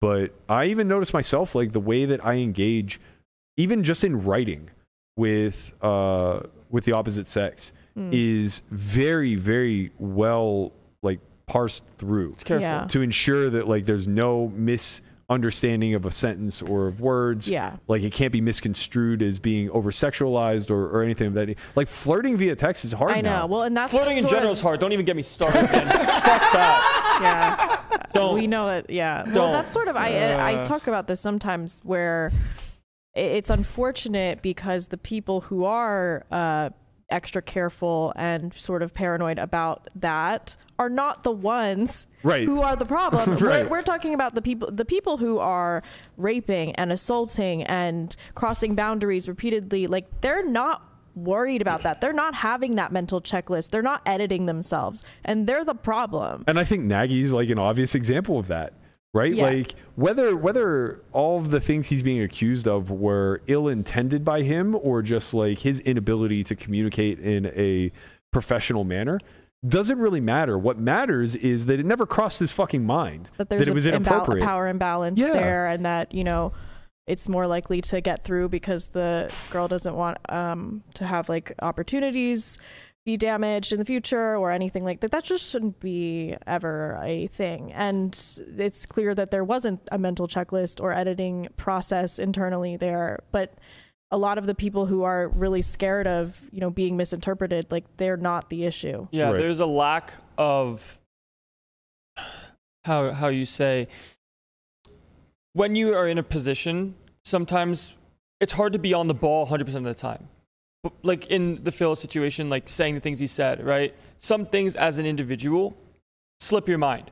Other things are completely uh, not allowed, right right? like out of the realm of It- normal out of pocket, far, right, far right, out of pocket right, right, like as far out of the pocket as you could as you can get, Right. you know, and that's sort of the like when you have a public platform, when you have a audience, there needs to be more con like con- more of a conscientious effort from the individual to clarify their statements and Yeah. leave no nuance like it's so important not to have people misconstrue things because when you do have that critical mass of x amount of people there are going to be people that are praying for your downfall Yeah, I mean, I would think that it would be especially a diligent t- uh, checklist for a CEO Ahead of a company. you know, Yeah. Right, because exactly. that's their whole career on the line. But clearly not because it doesn't really matter. Well, Right. with with power and money comes looseness and the uh, ability to make things go away. I think. yeah, I also think like doubling down on that, or or uh,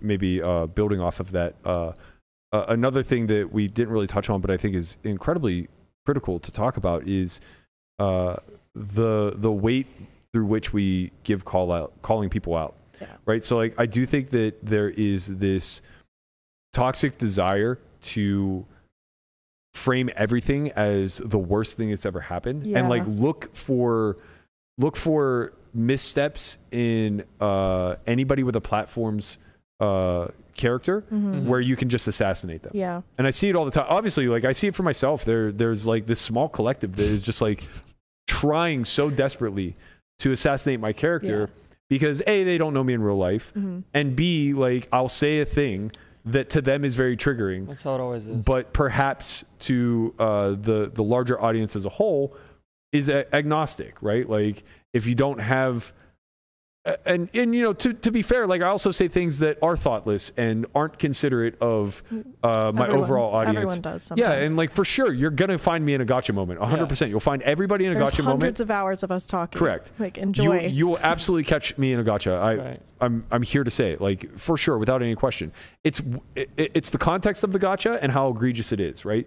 When you say things that uh, are so bad that there's no walking it back, then you haven't done enough thinking or or, or enough self reflection to to put yourself in a position to actually have a mic 24 seven. yeah. But like when you say things that you know could be taken one way or the other, and a certain collective uh, will will probably take it for the worst because they think little of you or they think that you represent a, a, a certain aspect of culture Right. that has been poor to them in the past. like how dare you have a microphone in a platform you're not allowed to do that It's more so that they're trying like if if like for instance, if as a woman you are just totally off put by Andrew Tate, which you should be for what it's worth because he's a, a, an awful human being, and I say something Andrew Tate adjacent, Yeah. right? And when I say adjacent, I don't. I, I, ATA, Fucking. ATA. when, I, when, I, when I say adjacent, I don't mean like something that he said that I agree with, but more so like he obviously interweaves a lot of things that are benign Yeah. and and taken in isolation are true, but he interweaves them with opinions that are just like terribly misogynistic and clearly like uh, aggressive towards women, right? Also, So- dude walks like he's holding in a fat shit. It's ridiculous. You can't, you can't be acting like that I when you walk mean, like you that. know, I, I don't disagree. He he walks a little bit weird, Yeah. a little weird, Yeah. uh, a little sus. Anyway, Uh, but like, yeah, if I say some things that uh, you know are, are when taken out of context could easily throw me into that. right. I think the people that are attempting that gotcha bullshit are the ones that are just as much a, a, a point of the problem as anybody else mm-hmm. because now they're crying wolf, right? You're trying to thrust somebody who's like not only not adjacent to this caricature that you're trying to align him with, but also opposed, like outwardly opposed. And you're trying to reframe it such that, like, well, actually, you claim you're opposed on the surface, but you guys are pretty much the same because you said these three words or, or something of that nature. It's like we're human, we're all growing, we're all learning the rules as we go, and we're all going to slip up, right? If you don't understand that it's a spectrum and you don't judge people on their full body of work, mm-hmm. then you're going to find something wrong with everybody. And it's going to be one of those things where if you stick around long enough, everyone will become the villain, Yeah. right? Mm-hmm. Mm-hmm. Don't meet your heroes because you're just going to tear them to shreds. And the the problem with that is that that is a glass house situation where the people constantly throwing stones have a lot of skeletons in their closets as well and uh, don't take well to being called out Yeah. right? So it's like when the call outs get returned it's i'm a smaller platform than you. You're punching down. Like you are uh, you're you should be the bigger man and just apologize for the things that i'm pointing out. Like i'm trying to help you. It's like no you're not. You're trying to further your agenda and you're trying to take my platform and weaponize it against me. Yeah. right? And to some degree, I felt like that's like that's what led to the Nagy thing getting brought up in the interview is because the DNegs thing felt like an agenda almost. Yeah. Even though it wasn't, Joey's the one who asked the question, but because it was so anecdotal to Ebony, uh, it now comes kind of comes off as uh, I want this man to apologize. I want the old DNegs back, and that's fine. Like uh, we all do. Like Daniel's gotten a little bit cringe in his old age. Oh. I, look, I love the guy, but like you know, he just doesn't. He absolutely more than anybody else in this industry, given the weight of his platform, Yeah. how big of a, a, a deal he is to the community as a whole, he more than anybody else needs somebody to proofread all of his tweets. He 100% needs someone to look at everything. Like a- Dan and I used to do this for ourselves Right. whenever we were roommates. Like when my platform was growing and he was already at like the 25K mark and stuff like that. We're very outspoken people who lean on crass humor and aren't afraid to like kind of overstep a little bit. And constantly, he would write things that I found to be hilarious, mm-hmm. but I would read and say, "Don't tweet that." Yeah. We You do that, need we do that, now. Yeah, Sometimes you're sending it to a group. Right, Right. Say, like- should I hit send? right. Like He needs a Daniel, and, and to Ebony's credit, she pointed this out. She said, "I don't think there's anybody around Nagy saying that what he does is okay, mm-hmm. but it seems like there's no one around Daniel." Kind of checking him, saying like, "Stop pressing fucking send, man. Like, just stop it." You know, Uh, and Look away. it's so it's so difficult because it's like on on one end i'm sure he feels constantly under attack and i feel like he he probably needs to defend his side but it's just not true man. You've already built the platform. You know you don't need to be out in the streets. You, you don't need to be in the trenches slinging it out every day with a bunch of eggs on on twitter right like let your engagement with somebody who only has 43 followers be a positive experience where they can say like wow daniel negreanu responded to me Mm. right? Like, uh, I, I I remember. Not, to be fair, he's he's also a little bit in the Daniel camp, but I remember when Scott Van Pelt replied to me in a tweet. Uh, this was maybe like five or six years ago. Also, Pat McAfee, whenever the apostle thing happened, he replied to me in a tweet. Really? Yeah, and it was that like, must I have was- been a big day Wow. I was like screenshotting him, like, "Yo, this is awesome!" Like, I'm having a conversation with a guy who like. That's has the cool part about Yeah. social media. Yeah, it's like he has no business talking to a nobody like me, mm-hmm. right? Wow. And like I was so excited That's over amazing. it. And it's like imagine the people that are screenshotting the DNegs tweets. I love that for you. I love that. Exactly. right? But like the people screenshotting the DNegs tweets are like, look, I got this asshole to call me a dickhead Right. on on Twitter. It's It's almost like, like Yeah. they want to bet. Like I bet you I can. Like I bet. I bet. I I can- bet I could say something crazy enough that Daniel will like try to to Yeah. to Uh-huh. anally feed me my teeth. well, that's sort of something that I've been mindful of, and I was mindful of when I was streaming on Twitch more and stuff, where sort of what you give attention to grows. Yeah. So uh, I, I, at the beginning, was very combative, as I like to be sometimes, with um, shocking with the people who would come in and sort of like troll me and be mean, and I was, and then I just noticed there was more and more of that coming. Yeah. Yeah. And so once I started ignoring that and I started actually only interacting with people who were being normal, then the problem went away. Is this why negging exists? Yeah, but the Mm, yeah. the this is why I ignore it. But because negging also exists because and I don't we're, want more of it. we're just insecure as humans. yeah. Yeah. uh, across the aggregate, Very. right? And it's like, yeah, to your point, that's that's why I'm always so particular about, uh, like, forget what goes out to the airwaves. I care more about us as a collective group. So it's like I'm constantly kind of checking the atmosphere here because when we pile on to someone within the group, Mm-hmm. when we start to neg somebody on air in a not necessarily good nature way or not an obvious good nature way, just watch the comments. Yeah. Just watch the comments. Like everybody chooses a side yeah. and it ends up being like host pitted against host Mm-hmm. and it's like well that's clearly not what we're trying to Right. to Right. create here right it's like it, it's so much different if you're running a bit Yeah. right like when you're running a bit it's so obvious Like the tab. yeah the tab bit is great like Mhm. n- nobody's ever called conrad like uh, uh anything negative They as far will as like after whatever it is you're gonna say. that's why i stopped myself Yeah. Watch out. I, Yeah. I, wonder, I think they have. i was about to give just him don't- ammo Um, it, there's been like negative connotation toward it, but I just don't give a fuck. so. I, I don't think it's been towards the tab. I think that like you get uh, unfair hate for like laughing all the time and being the laugh track, no, no, I don't think. and we don't lean into that bit enough. I guess. what the Uh, laughing bit? well, just that he's a laugh track. Yeah. Case in point.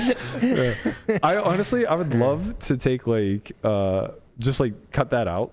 Uh, take take that little laughing segment, Right, the audio snippet. and then you can download episodes of Friends from YouTube where the laugh track is removed. and change it. and add it. all right, so first of all, like if you ever watch an episode of Friends without the laugh track, It's so weird. it's frightening. yeah, it's like so weird. it is fri- it's so weird because it's like Really? I don't think we understand how much we lean on social cues Mhm. because a lot of the humor there is like a little bit deadpan or awkward, right? It's like an awkward uh, occurrence where Uh-huh. as a viewer you find it funny Well, there's also probably pauses without the laugh track. a little which bit, wouldn't but be there otherwise. not quite as much as you think. Um, they did. They were uh, actually. It's not even a laugh track. I think they filmed in front of a live studio Yeah. audience. Yeah. Right. Uh, so, but but anyway, like it's often like uh, an observer who's laughing at a funny situation where if you're actually in it, it's not funny at all. Mm. And like you see some of these awkward scenarios come up. Like the the one I remember is uh, when his boss calls him in, and he, uh, Ross had like had this uh, aggro thing going on where somebody ate his sandwich out of his fridge, and he's been putting like post-it notes on it and all this other stuff, and his coworkers are getting uncomfortable. So his boss is like, uh, "I understand that like you've been having a problem with your coworkers." He's like, "Somebody uh, now, uh, you know, we call this sandwich the moist." Because it's so good, it's a turkey sandwich, yada yada. And somebody ate my sandwich, and, and the boss goes, "Oh, actually, I think I ate that sandwich." and he's like, "My sandwich?" He goes, "Yeah, actually, it's in my trash can right now." He goes, "My sandwich?" He goes, "It was a very big sandwich. You ate my sandwich." But without the laughter, it's it's like watching a scary movie unfold. You think, like, you think he's gonna get murdered, Yeah, right? Right, yeah. Uh, but yeah, I just want to roll like Conrad over that as the new laugh track. I think it actually might be funnier. Yeah.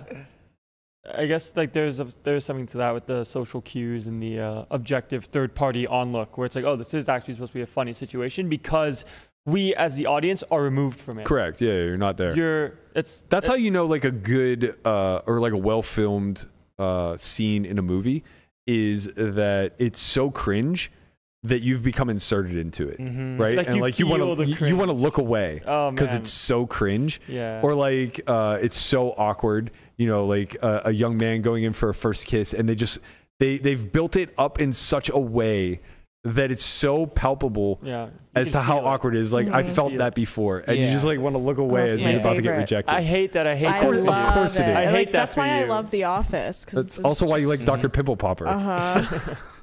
Yeah, no, no, The Office is like Yeah, that a yeah, lot. Yeah. like Yeah, looking at great. looking at uh, Michael Scott doing an, a third party lens is just a blast. It's like the uncomfortable, the cringe. Yeah. Like I just find it so funny. Like- and no laugh Yeah. track.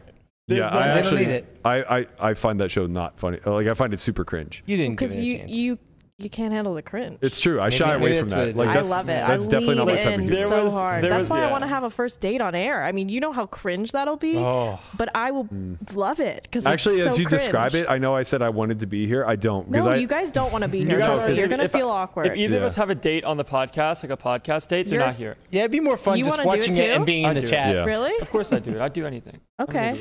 Idiot. So we'll do. We'll both do it. oh Yeah. double date Double on the date. pod. I No, like No, that. definitely not, not. a double date. We'll, we're just gonna be. And I we're would gonna love- we're gonna set the lights. We'll have a candle. you know, maybe Guapo We'll will get some food, maybe. will be here, like playing some nice Brushing his music. teeth with No, tortillas. Guapo's gonna be here like no tortillas. Guapo's gonna be here running the show. That's how. Well, Yeah. yeah. but maybe he'll add in some nice, you Yeah, he'll know, have some sensual romance. music Yeah, in of the course. background. Oh, some some uh, extra added effects, if Yeah. you will. Yeah, li- little boys the Little men. I'll make Marvin love Gaye. to you. Yeah, you don't you don't you don't have to do all. You definitely don't have to do any of that. But like, there's an episode from The Office uh, where there's like a dinner party. It's the called- best episode It's ever. one of the most Yeah, cringe so situations to ever watch. But you know you can laugh and because you're not there. Yeah, you can laugh for relief. Yeah. I- It's the relief laugh. I Michael think I'm, Jan I'm addicted to- to relief. You know, it's why I like the toenails. I like the pimples. I like Oh to laugh at cringe. yeah. Chin's DR Mamacita said, Melissa, we can go on a double date with Christian. Let's go. I'm in. You have anyone to set me up with from the DR or No, what's she's up? trying to. She's trying to make it a three way. A A throuple. throuple, if you will. interesting. Well, he has to come Um, back to Vegas first, well, right? Yeah. Yep. Oh, that would actually be great if the entire Melissa uh, date experiment here just had Conrad's laugh track playing over it. Just had, but he it's live, live studio audience. Honestly, someone- maybe. I would He's just sitting die there He laughing. die- you would. I don't think you would be able to handle Maybe the we put uncomfortableness. maybe we put him in like the back room watching a stream of it You happen and him just laughing laughing. over Yeah. you guys. Not allowed to Yeah. comment. He's just allowed to just sit there and laugh. Or it could go really well, and you Sure. guys witness There's, the beginning of who, something who I'm going to marry. I mean, that could be Yes. amazing. Like three years from now, we just have your wedding on air. Right? The only way that thing goes well is if it's like the most disgusting conversation humanly possible. yeah. That that would be what would lead to That- wifey. that's probably that's usually how my dates go if I have them, he which just I wa- don't really. he just walks in, like locks eyes with her, and shits in the middle of the floor. make a statement. You're the one. I would make a statement for sure. You're going to you're going to real we date. might get. can do I mean, we, you. we might go viral off that. yeah, for sure, for So- sure, one hundred percent. I like I like this idea. That's what the platform is for. Yeah, right? so it's clear we're being very responsible with our platform, as we've discussed it like today. Uh, I can't imagine a better usage for it, to be quite frank. yeah. Uh, all right, that's going to wrap it for us today. I hope you guys enjoyed this discussion. Please uh, like, comment below. Let us know what you thought of uh, the Ebony Joey interview. If you watched it, let us know what you thought of today's reaction to said interview. Don't forget to subscribe before you're on your way out. Uh, for anybody who is uh, a White TV member, don't forget that we have launched the new uh, range viewer tool. So this currently is 100 big blind mid stake rate mixed mid stake rake ranges uh, with varying opening sizes from 2x all the way up to 3x. It also has 200 big blind mid stake raising ranges, or, or sorry, mid stake rake ranges. Uh, next to be added will be 100 big blind no rake. So um, you know, please take advantage of that. Uh, as always, we will be back same time tomorrow. I actually won't be here. I am heading to the bike. Uh, I think we got a little bit of 5100 teed up. Uh, Oh, In the Oh, mix. Mikey in the streets. Wait, Next. wait, wait a minute, wait a minute. Who called you bad? Who got you back on? I don't I don't know. Uh, there's a good chance that the lineup's just not great and they need a seat to to be filled, but They need a I'm here. They need a whale. exactly. That's probably for my stream, right? When I- Yeah. Yeah. I, I think uh, the text went as such. Hey, are you free Friday? Uh, yeah. What do you got lined up? I have one person who's also willing to play. Are you in? Yeah. Three minutes later, game's full. Let's go, baby. That is the, that is the Hey, energy that we need. Five minutes later, game's full. Stakes are doubled. Wow. Like, hey, Berkey's Okay. playing. Who wants to come out? yeah.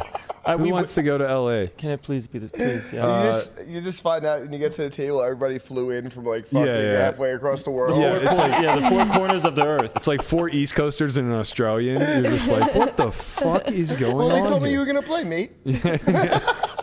Honestly, that'd be a dream. The Aussies love me, man. They they, they Matt absolutely Kerr. get after We it. need the Solve For Why Australia trip. totally agree. I want to find my Australian. that man. could be where the date happens. Yeah. Yeah, I'm in for this. Aussies would be so down. Oh, They're 100%. down for everything. 100%. Uh, you know what? I truly do think you need an Australian man. I do too, and so does my whole family. I think that's like the the the floor. my of- family is Australian, and they're like, "Why are you not dating an Australian guy?" Like the humor yes, is just yes. It's that. it's the it's the floor of tolerance for you, right? Mhm. It's like you have to be at least Australian yeah, in order to tolerate a Melissa in your life. yeah, probably. And uh, yeah, they, they wouldn't even bat an eye at the disgusting shit yeah, that you're I mean, they live uh, with dangerous Right. insects and animals. Like, They'd just be happy that to you don't pose a threat to them. yeah, You know? like she's harmless, mate. yeah, exactly. That's you're perfect. Nailed it. Sold. All right, we'll be back. Well, I won't be back, but the rest of the squad will be here. You're left in good hands. I hope you guys You're leaving. enjoy. You're leaving us. I hope you enjoy the Friday show. Don't leave Uh, us. Landon, Melissa, please don't burn the place down. Uh, we'll see you guys noon tomorrow, and uh, I think the live at the bike stream starts at three, so be sure to check that out. We'll see you then. Wow. Peace.